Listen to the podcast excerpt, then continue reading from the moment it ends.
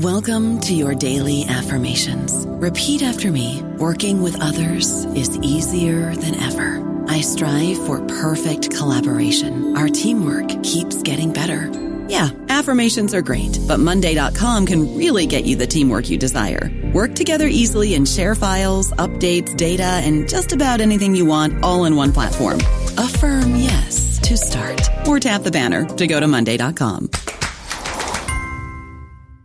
Hello, everybody. This is Marshall Poe. I'm the editor of the New Books Network, and I'd like to tell you that we have a new and improved website. It has two new features that we think you'll love. One of them is a vastly improved search engine so that when you type in keywords, you'll get a bunch of episodes really quick. The other is the ability to create a listener account. And in that listener account, you can save episodes for later listening. So you can create a kind of listening list. We think these features are neat and we think you'll enjoy them. Please visit the site today. Hello, everybody. This is Marshall Poe. I'm the editor in chief of the New Books Network. And as you may know, the network is run by volunteers. There are about a hundred of us, but we do have expenses. So we'd like to ask you to contribute a little something if you can if you enjoy the programming we produce, then we hope that you will take a moment to go to any New Books Network page and hit the button that says donate to NBN. And whether you contribute or not, we'd like to thank you for listening to the network.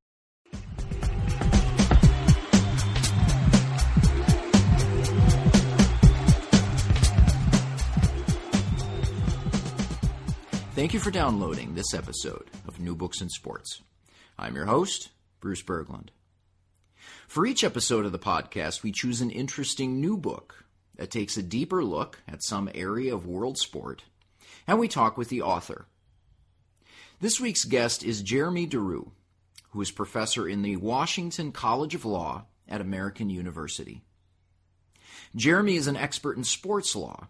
He regularly contributes to both scholarly journals and media sites. And as an attorney, he works in a variety of capacities at the intersection of law and sport. A good part of Jeremy's academic and professional work over the last decade has been in the area of equal coaching opportunity in the National Football League, and in particular, the establishment and implementation of the Rooney Rule which requires NFL teams to interview at least one minority candidate for head coaching vacancies. Jeremy presents the story of black players and coaches in the NFL and the process that led to the Rooney Rule in his book, Advancing the Ball Race, Reformation, and the Quest for Equal Coaching Opportunity in the NFL, published by Oxford University Press in 2011. This is an engaging book that addresses institutional racism in American sport and reveals the hard work that has gone into undoing the obstacles to equal opportunity in coaching and sports management. And as Jeremy explains in our interview, this is work that is still in progress. Here's my conversation with Jeremy Duru. This week's guest on New Books in Sports is Jeremy Duru. Jeremy, welcome to the podcast. Bruce, thank you very much for having me. I'm happy to to be uh, joining you here.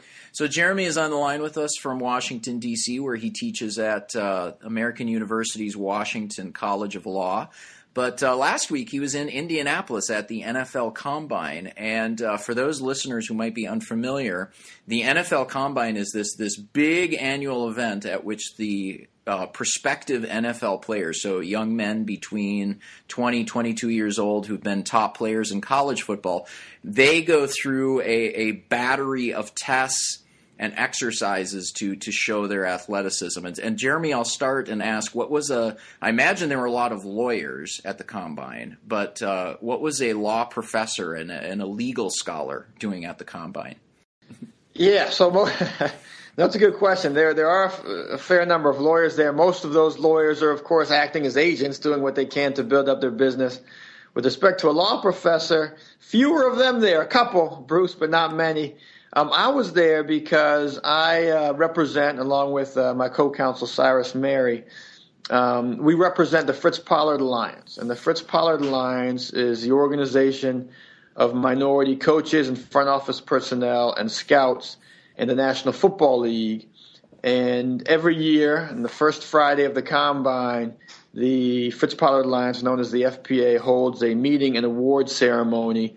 And so I flew out to Indianapolis uh, for that meeting. And I'll ask you, Jeremy. So, what uh, what led you into sports law, and in particular, in your research into uh, professional and college football? Um, I, I kind of I wasn't led into it so much as that I just kind of fell into it. I um, at heart I'm a civil rights lawyer, and I was um, switching law firms early in my career, a few years after I graduated, and I joined a small employment discrimination law firm in Washington D.C. And when I got there the lead partner said, "Listen, we're glad to have you, um, but I, you know, I got to tell you, I've got a matter that I really need some help on. So, in addition to the things that we talked about you doing with me, I'm going to need you to work on this matter." And that matter ended up being um, uh, working with some NFL coaches who were concerned about opportunities to be head coaches in the league. The concern was that um, their growth was essentially stunted, and there was a bit of a glass ceiling when you got to um, uh, uh, offensive or defensive coordinator, if, if you got that far. And so I said, sure. I've always enjoyed sports, and I was a civil rights lawyer. So uh, the marriage of those two things, civil rights questions and sports, seemed really exciting to me. And so I said, sure, I'd be happy to work on this matter. Um, and that matter turned into um, the founding of this organization, the Fritz Pollard Alliance, which I've mentioned, um, and then turned into the creation of the Rooney Rule in the National Football League, which is the rule that says if you're looking for a head coach or a general manager, you must interview at least one person uh, of color. So that's how I got into sports through the civil rights side, um, the employment discrimination side, um, and since then, I've uh, while in practice, I built up my clientele a fair bit, and then went into teaching and as a professor uh, and a scholar, I've written largely about and taught largely about this intersection of uh, what I call sport and society, you've got sport and you've got issues of race and gender and disability and such. So I want to follow up on that a bit in terms of your background with football, and as you said, you you more fell into uh, working on football and law rather than seeking seeking that out. And and to offer a contrast, so my my own background with football is basically I was raised in football. My dad played football. He coached. He was a football referee. We'd skip out of church early on Sunday to go watch the games. And but in your case, I know that uh, your your father came to the U.S. from Nigeria as an international student. And uh, so, thinking of your background as the son of someone who encountered American football as as a foreign student, how has that shaped your perspective of the place of football in American culture? That's a that's a question I've never been asked, Bruce, and it's a great question. Um, I think generally my father's perspective, it, just very briefly, it's you know it's a bit off uh, out in left field a bit, but my dad um, came here. Nobody in his family really ever left their village in eastern Nigeria.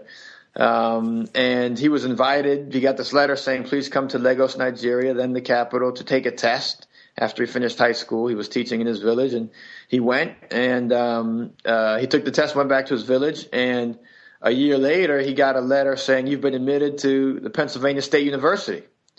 And his parents packed him off and sent him off, you know, to Penn State, where he said the first winter almost killed him.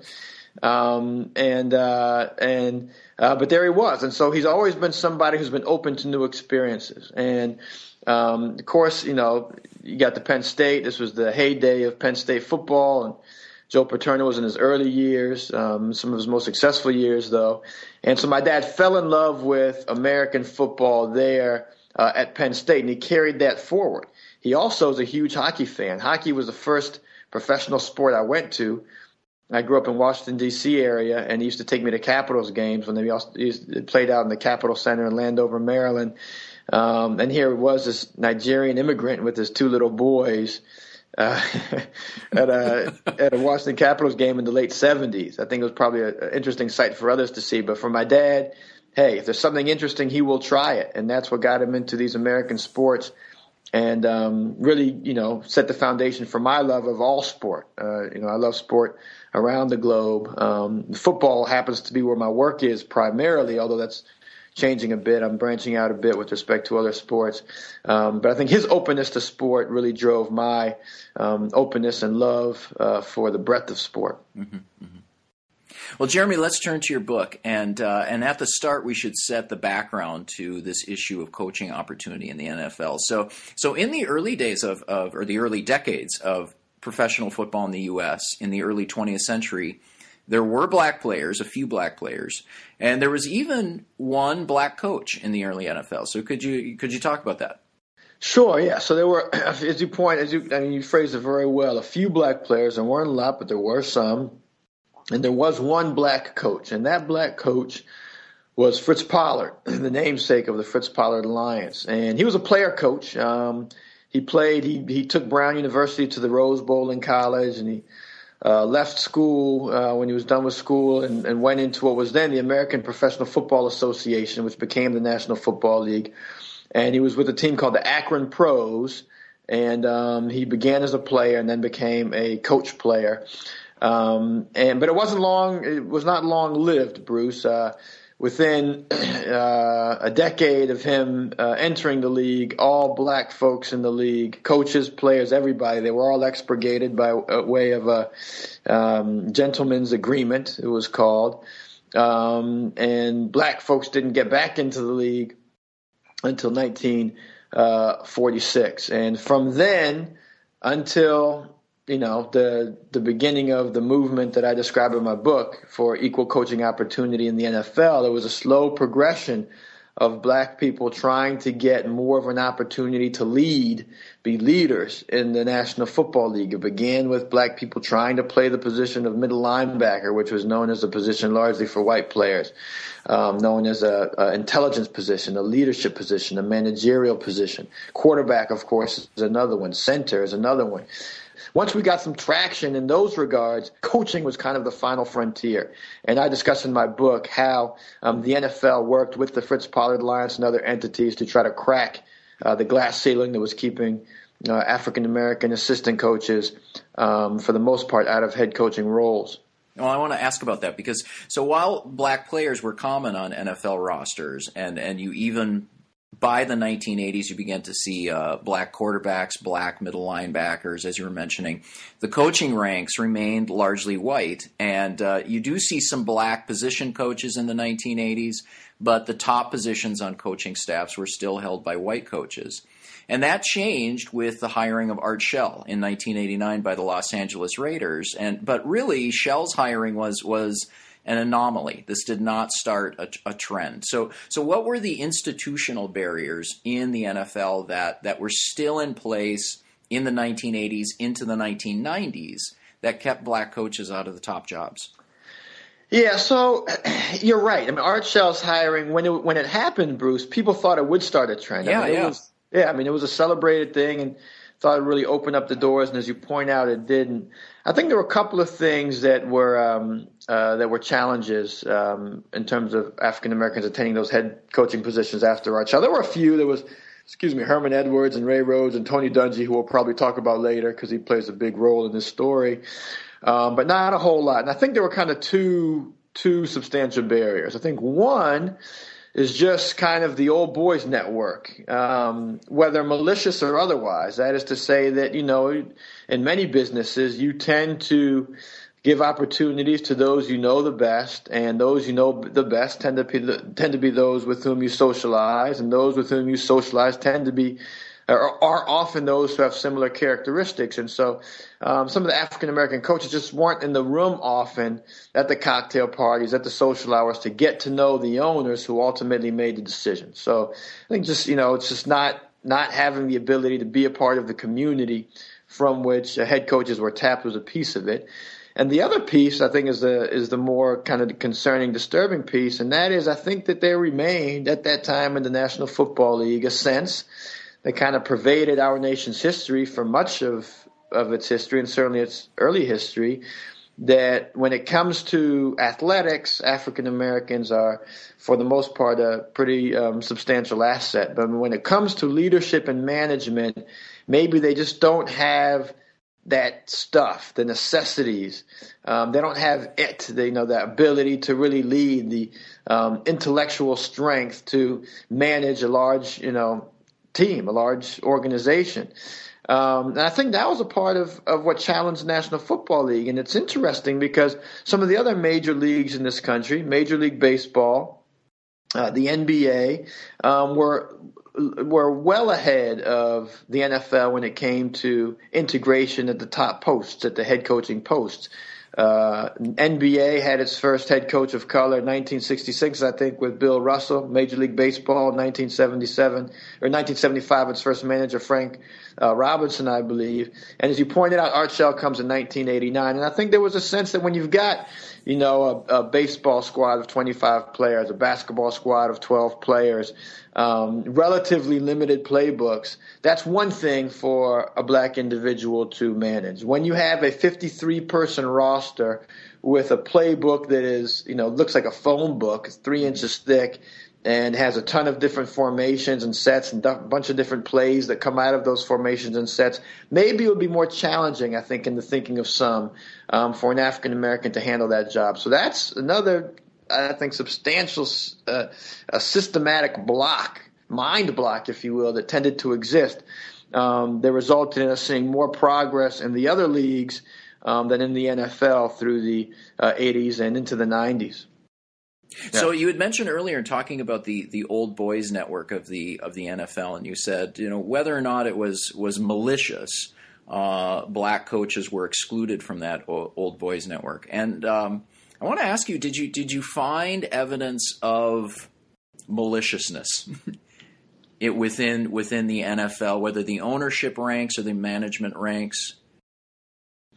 Um, you know, there was some. I mean, you, you know, I mean, there there are stories of of uh, individuals who, you know, kind of had kind of some racist uh, uh, presumptions um, that that were problematic when it came to trying to you know, be more of a progressive league.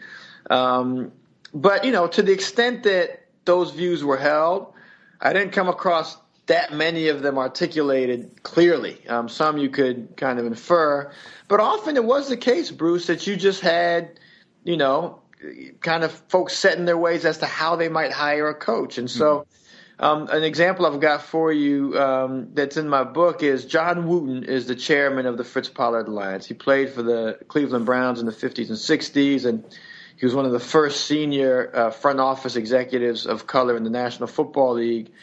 Um, he was a, with a number of teams um, during his career: the Eagles, the Cowboys, the Ravens. Uh, but when he was when he was with the Cowboys, he was in their front office, and he he uh, he had begun kind of this work in terms of trying to increase opportunity for coaches in the front office, execs of color. Um, even back then, and he used to fly to meetings here and there. And Tex Schramm was then running things with the Cowboys, if you remember mm-hmm. Schramm. Mm-hmm. Yeah. And so Schramm sometimes would ask him, "Hey John, what are you, you know, where are you going? What are you doing all this for?" And John said, "Hey, listen, I'm going because I'm trying to raise awareness that there are um, uh, candidates of color who can fill these positions."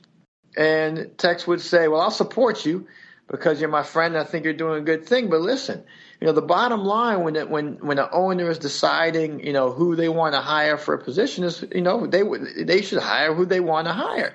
And he said, "Listen, I'm going to hire who I want to hire." And um, John's response was, "But that's the wrong question, Mr. Schramm. The question isn't who you want to hire. The question is who would be best for the job." Mm-hmm. And his and his his his point was you're going to want to hire someone you know and you're going to know people because they've been in your circle. But what you want to do if you want to strengthen your team, you want to hire the person who's best for the job. And to get the person who's best for the job, you must necessarily expand the pool and think broadly about who you want to bring in. So Tex Schramm's perspective, I think, is pretty uh, um, emblematic of many at the time, which is I just want to get who I want to get, and I'm going to go in the circles that I'm in uh, to find that person. And John's point was, um, no, that that's perpetuating the old boys network. You don't mean to do so. You're supportive of my efforts to fly around and raise awareness, but in the end, what you're doing is hamstringing yourself, hamstringing your team, and keeping on the outside um, this tradi- this group of folks who've traditionally been kept on the outside. Mm-hmm.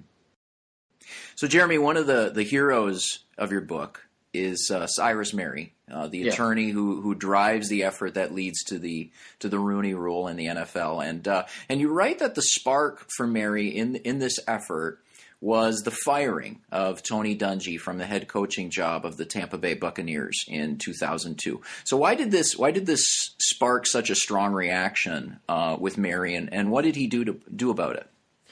Okay, so here's so it's really I mean it's an interesting story. So a couple things um, resulted in it really really striking him. Um, the first was that not you know, a few weeks earlier, um, if you recall, Dennis Green was fired by the Vikings, and so in that during that same hiring cycle, Green was fired, and Green had he'd had a 15 and one season with the Vikings. Um, and you know Dennis Green also an African American head coach. He'd had a, he'd had a 15 to one season with the Vikings. He'd I think, yeah, I mean, he had a ton of um, playoff appearances, and I think he was the, if he wasn't the winningest coach in Viking, Viking Vikings history, I think he was the second winningest. Whatever the case is, he had done really well. And his last season before he was fired, um, Korey Stringer, one of the team's most beloved players and one of its best players, offensive lineman, you may remember this, he died during training camp of heat stroke. And so the team was in turmoil, and it was just a tough year. And Cyrus thought, wow, this guy did a lot over the course of many years. He has this one down year. I think they finished six and ten, maybe. And it was a year that started out with this tragedy. He surely should have had more time. So that's the context in the background. Then a little bit after that, Tony Dungy's fired by um, the Buccaneers.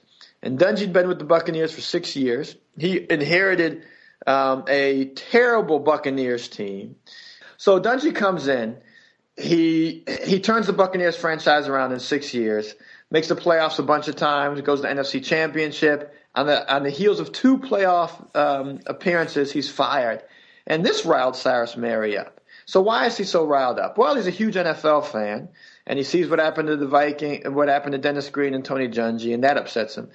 But in addition to being a huge NFL fan, he really respected Tony Dungy's approach to coaching he is a litigator. Um, litigators are in a business um, of a lot of brashness and loud talking sometimes and intimidation, all that sort of stuff.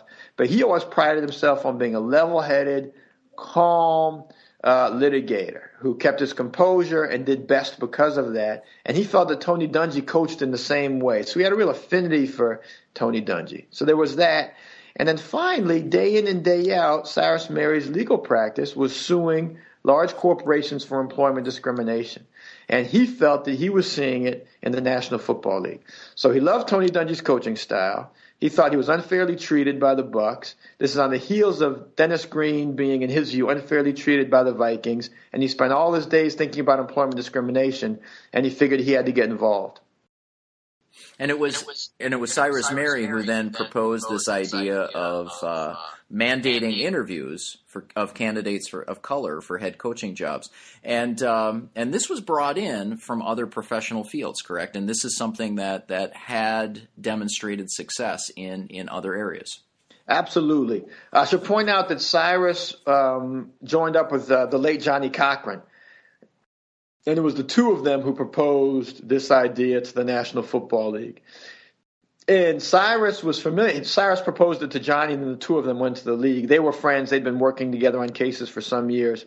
Um, I should point out here, if I could, uh, Bruce, that although Johnnie Cochran is generally um, uh, uh, viewed in most people's minds as O.J. Simpson's lawyer, he really was much more than that. He was, in his heart, a civil rights lawyer, a plaintiff's lawyer. Um, and so he and Cyrus had worked on a few cases. At the time, they were working on a case uh, in which they were suing Johnson and Johnson for employment discrimination. Anyway, um, uh, so it, so the two of them made the proposal, and they made the proposal because, as you point out, they had seen this work in other regards. In particular, Cyrus had proposed this mechanism, this described as the diverse candidate slate. When you're looking for someone for a particular position, you interview a diverse candidate slate, which is defined as including one uh, person of color. And when he settled cases with corporations, this was the case when he settled with Coca Cola, for example, a large employment discrimination uh, case against Coca Cola.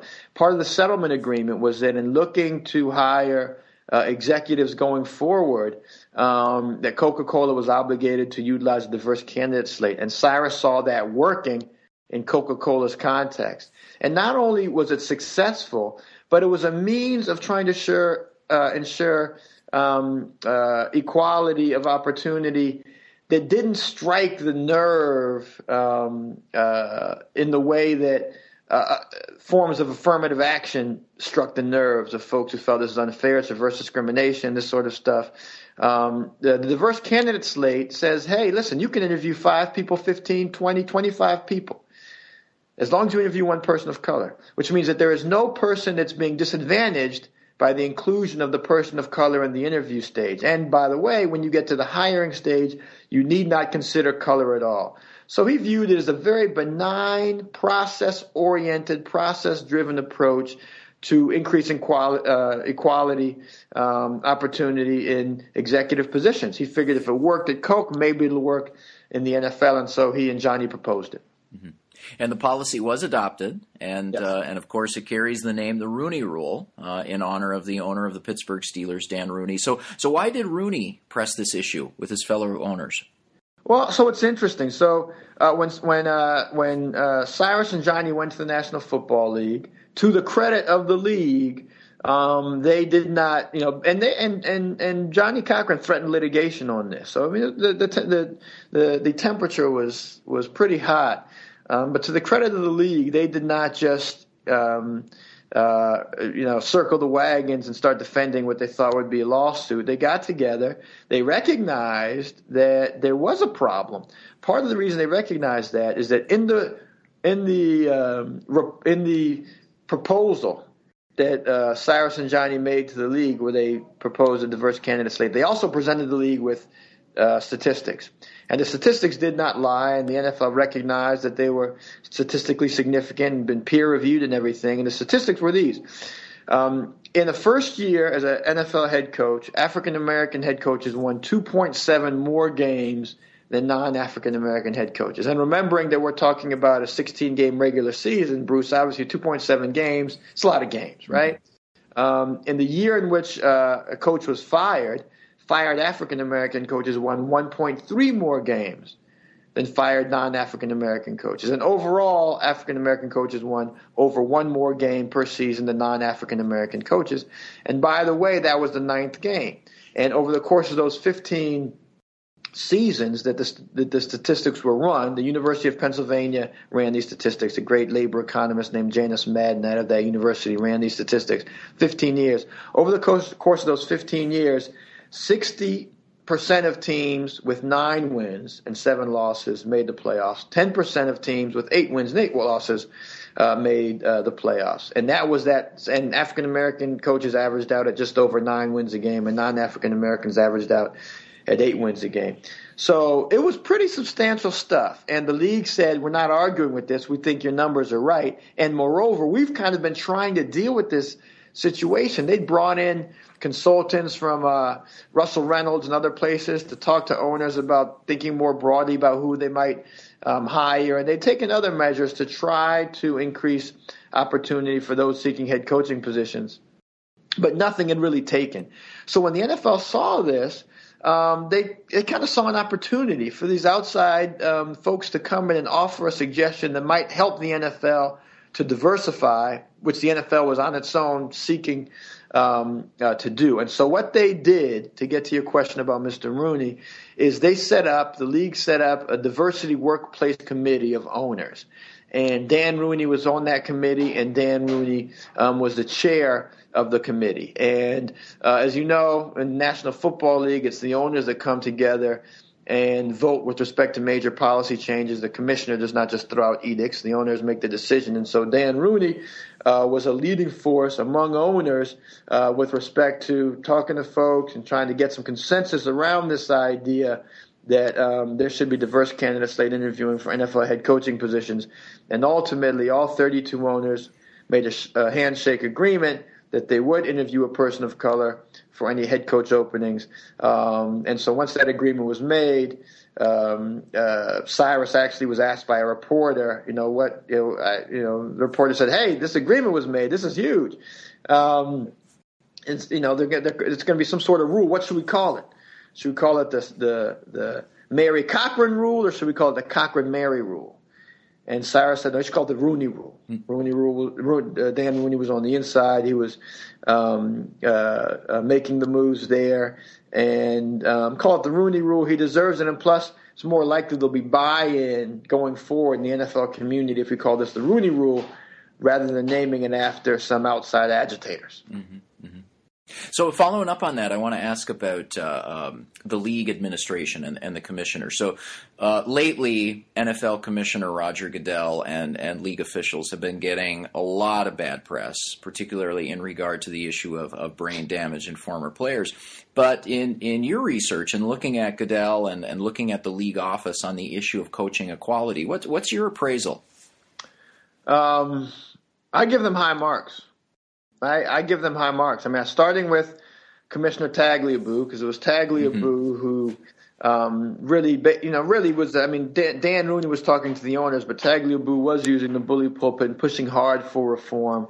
And then when, when uh, uh, Commissioner Goodell took over, he continued in that direction and became, and quite frankly, I think even more aggressive in terms of pursuing uh, uh diversity. So I give them high marks in this regard. I think, as, as you've noted, and as um, uh, as has been reported quite widely, they tend to get lower marks when it comes to a lot of other um, uh, uh, areas of their business, including, of course, uh, the traumatic brain injury um, discussions that are going on. But with respect to diversity, and you know, I'd give them above, well above average marks um, uh, which is which is interesting because, as you know, Bruce, the NFL has traditionally been a bit of a conservative league. Yeah, yeah. So for them to be at the forefront of the movement for equality in leadership positions in sports, I think was quite a um, quite a remarkable development. Mm-hmm.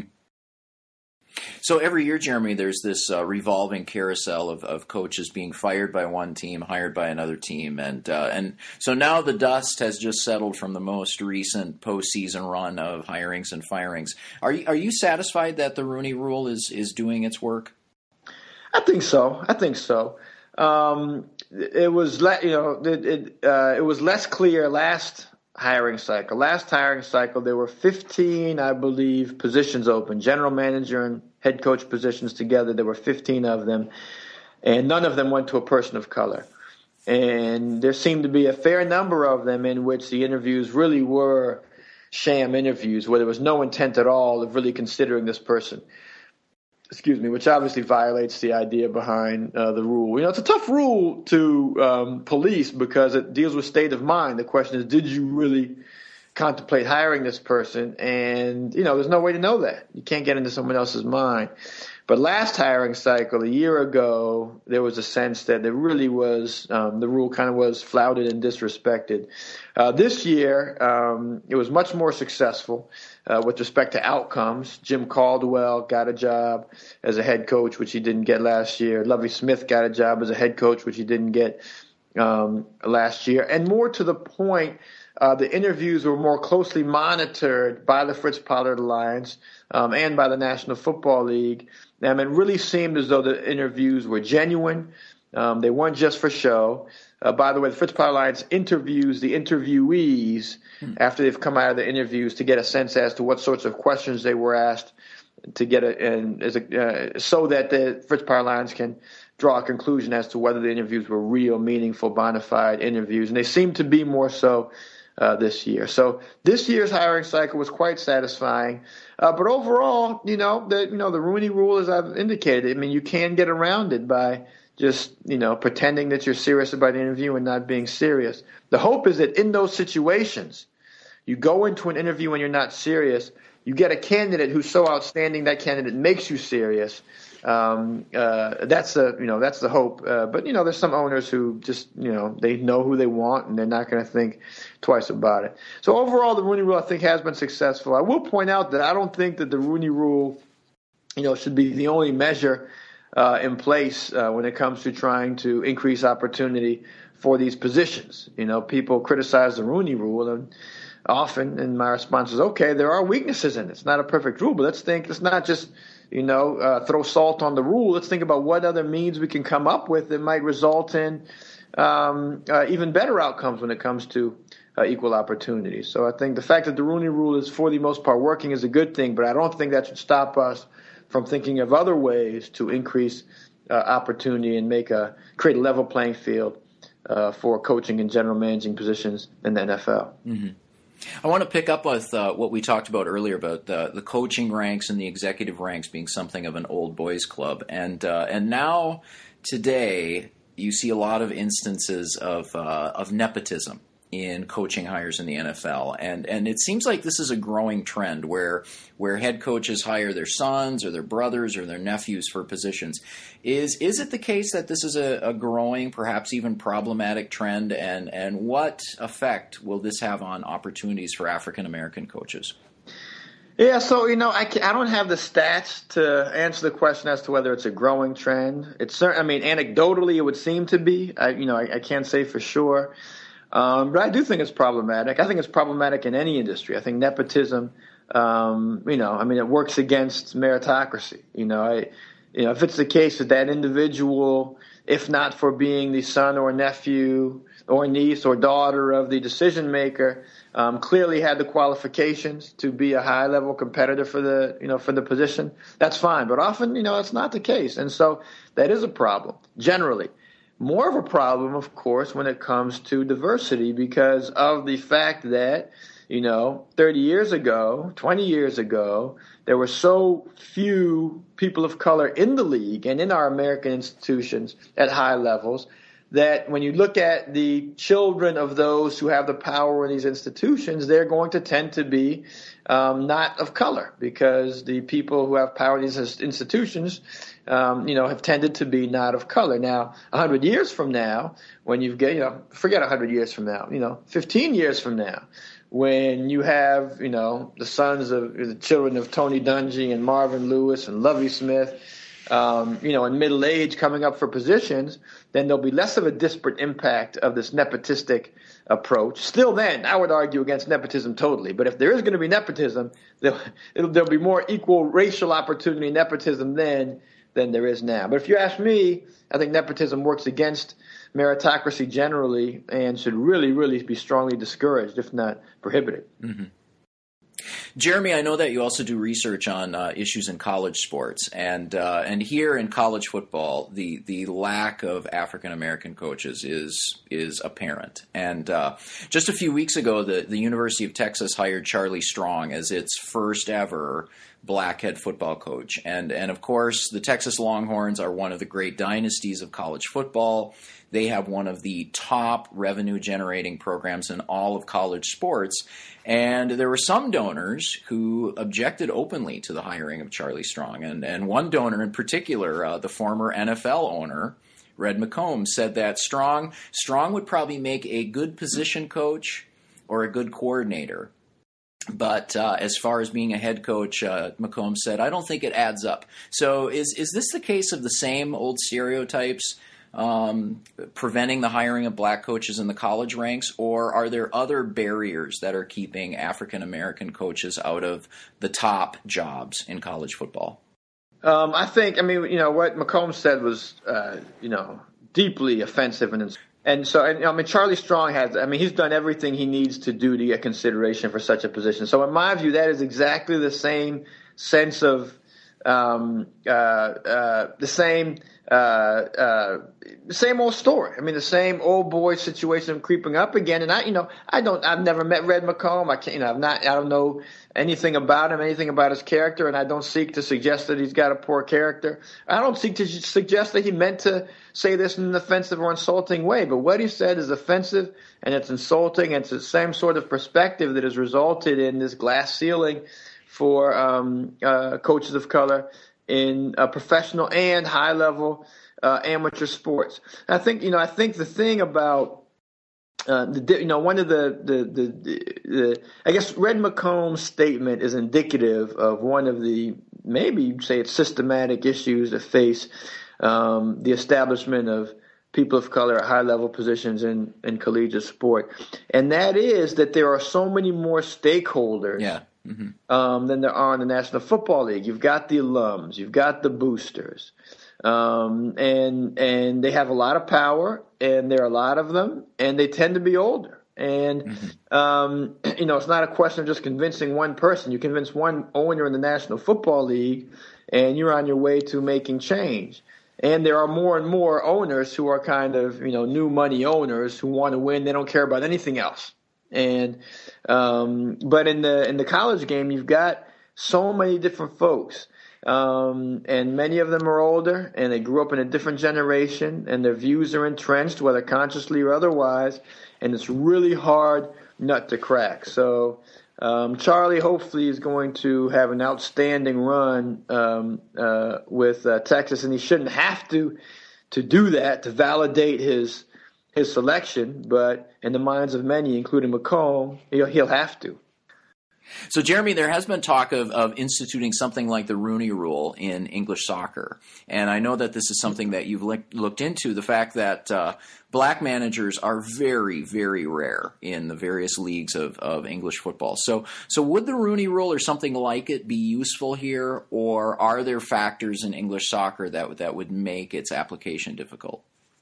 I think it would be useful. I mean, we've had Cyrus and I have had pretty substantial in-depth talks with the Professional Footballers Association over there, which is the union of all professional football or soccer, as we know the sport, um, players um, in the United Kingdom. And um, and the last conversation we had was during Super Bowl weekend. Uh, the deputy um, uh, executive director of the organization was here in, in New York, and so we met we met with him. And there's been, you know, there's been some progress in, in this direction. So there are there are 92 professional uh, soccer teams in the United Kingdom. You've got the Premier League, which we know about, and then three leagues below it. And um, you know, there fluctuates between one and three um, managers, as they call them there, um, of color out of the 92 teams. And the playing base is probably about 35% of color, so not as uh, a dramatic of a disparity or disproportionality as we saw in the National Football League when there were 32 teams um, and you know one head coach of color and the playing population is 70% of color. Not quite that stark, but still pretty stark. Um, and so there was a so we so they liked the so as a matter of law there were, were initially some questions as to whether as a matter of law this would be viewed as positive discrimination, as they call it, um, that would be um, unlawful. But I think that the legal question is pretty much answered that a diverse candidate slate process where you're not dealing with the actual hiring, you're just talking about interviews, and again, you're talking about just one uh, interview for a person of color out of an unlimited number of total interviews, so nobody in particular is being disadvantaged by the inclusion of that one uh, interviewee of color. Um, I think it's pretty clear that as a legal matter, um, that such a policy would stand on strong footing. Um, the the problem is one of just getting traction. So um, uh, the, there was an individual named uh, Greg Clarke who was uh, the um, basically the, the, chair, the, the commissioner, the, the, the director of the league right underneath the Premier League, and he liked the idea, was all over it, thought it would be a wonderful idea, and yeah, and and so all of us who were kind of pushing for it thought that maybe that would be a nice incubator uh, because the Premier League seemed less receptive initially to this idea. So maybe we incubate it at the at the kind of B League level, which is just one league under the Premier League, and um, and see what happens. Um, and so he decided he was going to carry the mantle there. But then um, last summer, for reasons completely unrelated to this issue, he received a vote of no confidence. Um, and now has essentially lost his power in his position.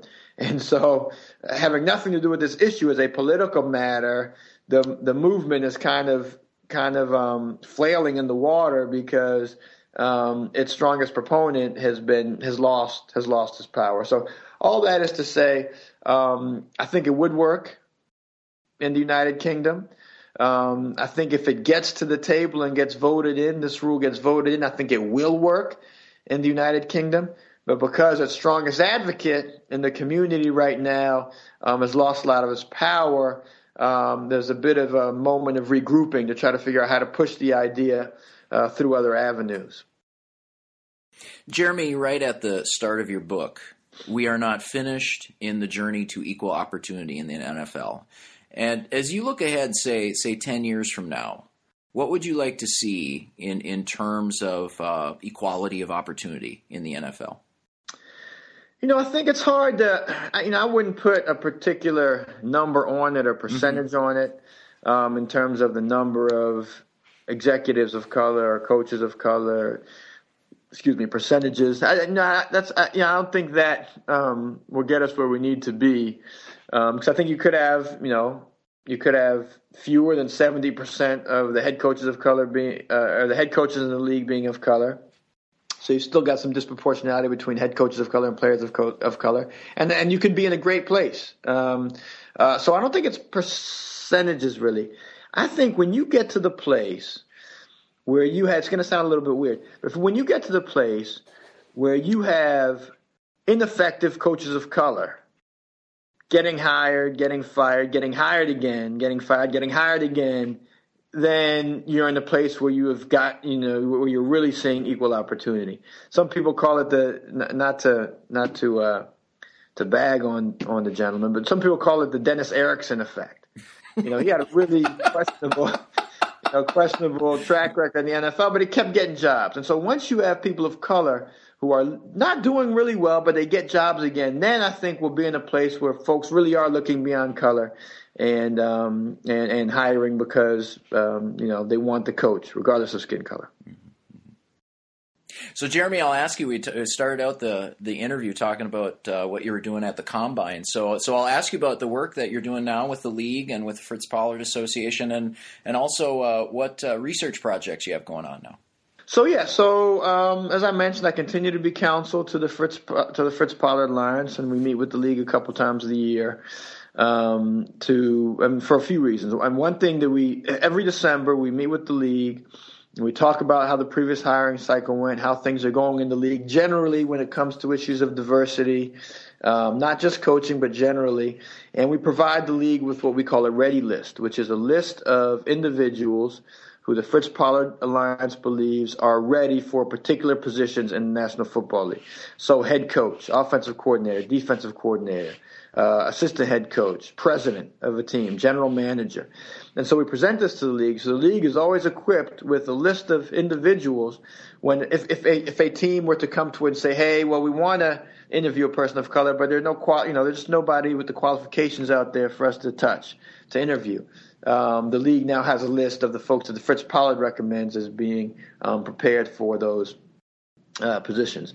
So that's something we do with them every year. Um, we raise other issues of concern. One issue of the concern that the Fritz Pollard Alliance is, um, is advocating um, right now is the elimination of the N word on the football field. Um, as you may have seen in the newspaper, uh, the competition committee, chaired by Ozzie Newsome right now, is considering the issue um, of penalizing a person who uses a racial epithet on the football field with 15 yards, and a second um, uh, such epithet would be uh, greeted with an expulsion from the game. And the idea is, um, and there's a huge amount of controversy about this. Obviously, people have different views of the word. Uh, my view and the view of the Fritz Pollard Alliance is that this is a word that was born in bigotry and oppression and subjugation, uh, ugly and demeaning word, and one that simply can't be cleansed. And rather than try to cleanse it, we should just um, uh, get rid of it. So that's what you know. You know what we're doing is the Fritz Pollard Alliance. My work with them is very gratifying work, very enjoyable work. Um, in terms of my uh, some of my other research, I've actually taken a move with a, the piece that I'm just finishing up now, Bruce, away from uh, race and away from uh, football, and I'm exploring in basketball um, the age uh, eligibility thresholds in the WNBA and the NBA and asking why women have to wait four years out of high school to play in the WNBA, where men have to wait only one year out of high school to play in the NBA, and talking about the inequity that exists there, the lost revenue revenue that exists for these women, the lost endorsement endorsement opportunities, um, and basically the you know the potential that this is a, a, a civil rights violation. You've been listening to an interview with Jeremy Duru about his book, Advancing the Ball Race, Reformation, and the Quest for Equal Coaching Opportunity in the NFL. Published in 2011 by Oxford University Press. New Books in Sports is part of the New Books Network, which offers dozens of channels of podcast interviews with the authors of new publications on subjects from philosophy to popular music. If you like what you heard here, please follow New Books and Sports on Twitter at New Books Sports, or friend us on Facebook at facebook.com slash New and Sports. I'm your host, Bruce Berglund. Thank you for listening, and enjoy your week.